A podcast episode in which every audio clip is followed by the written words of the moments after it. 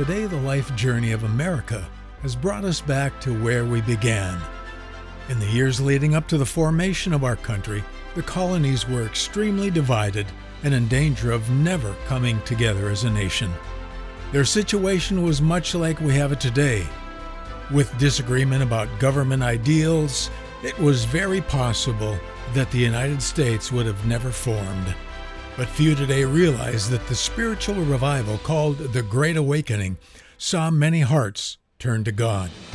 The unity that resulted was the driving force that brought men back together again to agree to the principles that we now have in our Declaration of Independence and Constitution. Unless the truth of God is brought back into our nation, no president or political ism will fix the pain that we are in. The American life journey has been riddled with pain. And it is through pain that we are forced to evaluate our values. Today, people don't form their philosophy of life the way our forefathers did. The bedrock that adequately defines our narrative, for morality, for God, and for liberty, must be rediscovered. Today, Pastor Hardika takes a look at the core of the American life journey. The other day, I started reading the comments on a Facebook post about abortion. The anger, name calling, and twisted logic that people used made me realize one thing. Americans across the board, from the atheist to the conservative Christian, have lost the ability to adequately communicate their beliefs to those who oppose them. Yet it is their beliefs about what is true that forms their life narrative, and they get terribly angry or frustrated because when they are disagreed with, they see a personal attack on their value, identity, and a reason for being. When Christians can't adequately answer core values of why they believe something is right or wrong, they become angry and judgmental. When folks can't define adequate moral truth to support their views, it also feels like a self worth attack, and they can get very insulting. I see a conservative sarcastically demean the far left political leader, and it grieves me that he or she was once an innocent child that was their parents' delight. I see an angry protester who wants to overthrow our government and think of what it was like when he was a toddler. Where did we veer off course? Why does God allow suffering if He's a loving God? How can Christians take a clear stand against gay lifestyles or liberals claim a new tolerance for everyone but those that disagree with their values. I believe it starts where America has drastically shifted from where it used to find truth. Now, before you turn this off, realize that you have probably gotten so manipulated by our culture that you're tired and no longer want to take the time to do the hard work of discovery. Oh, it's probably not your fault, but you'll understand in a moment why we all are here and how things must change, and that God may very well allow that change to happen. Today, most importantly, the church needs to learn how to share the truth of God by understanding the implications of where America has gone off course in its life philosophy. Ravi Zacharias said there are three fundamental components we use to establish our life philosophy logic, imagination, and personal experience. Logic is our reasonable, intelligent assimilation of the facts. Imagination comes in the back door, so to speak, and is influenced or received through the arts and music. It's more of a visual and emotional element we use to establish our life narrative and answer basic questions. The third element of philosophy he calls the kitchen table, transmission of our lives. These are the stories, experiences, and communication of life's vitals through the stories told around the kitchen table. They're the means of family life learning, so to speak. It's been noted today that you can't reason with Antifa or the BLM. They openly have said they don't want a dialogue. Their more educated ones know they can't win this way. The socialistic overthrow of America is spun on the table of thinking with your emotions and hearing with your eyes. We've lost the power of the spoken word.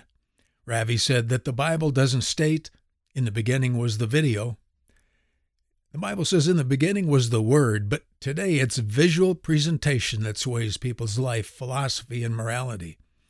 It was once said, men's lives influence their arts, Yet one day the arts will influence the man's life. We didn't know this, so America lapped up the television and continued to take a moral cue from sitcoms, late night comedy, and social media.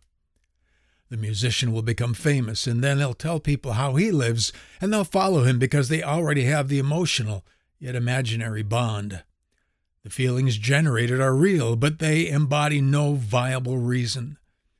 Because imagination and the arts are so desirable to us, logic can't compete because we'll lap up hours of entertainment and think that 10 minutes of true and reasonable study is all that we need to fill our quote unquote required quota.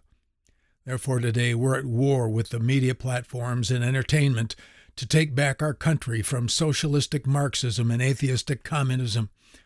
People aren't identifying as communists, but they absolutely are becoming communists from the inside out, and they don't realize it. We need our family back. We need to resist the corruption of the arts messages, and we need to open the door to reasoning with logic instead of emotion. We need the family kitchen table back. We need to do the hard work of understanding who God is and how to find and share His truth logically. Why is He called a deity? Why is Christianity the only sustainable, realistic solution for mankind? How do we answer the atheist or the scientist who thinks he can discover a supernatural God's reality or absence of Him with mere human tools of reason? We're going to address that further next time on Life Journeys, but suffice to say here that there's a fourth dimension of discovery where it comes to philosophy or narrative of life. That dimension is the supernatural revelation of God.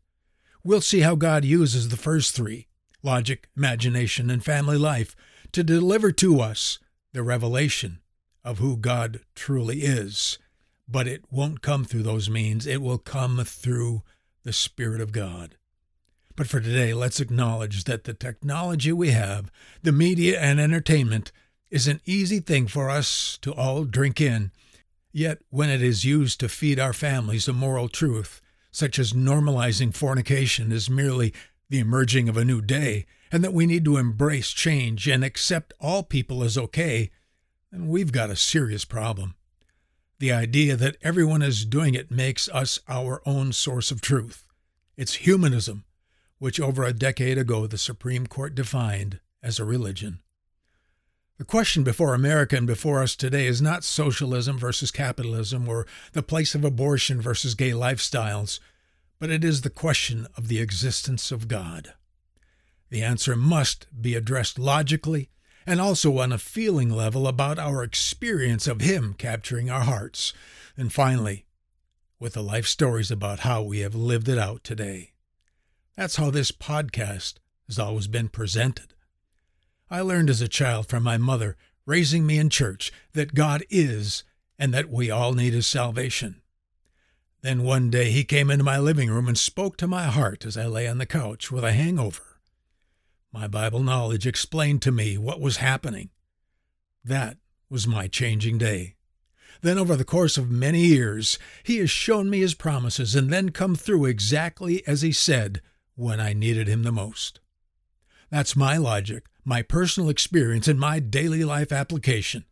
Intertwined with it is the fourth dimension of my own life narrative of truth.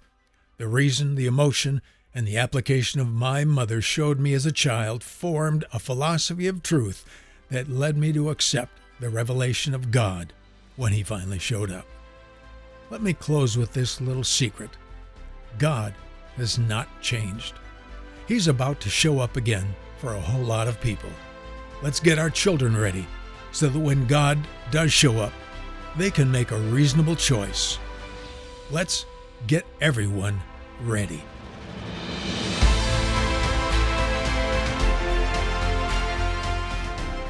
God has chosen not to be discovered by science.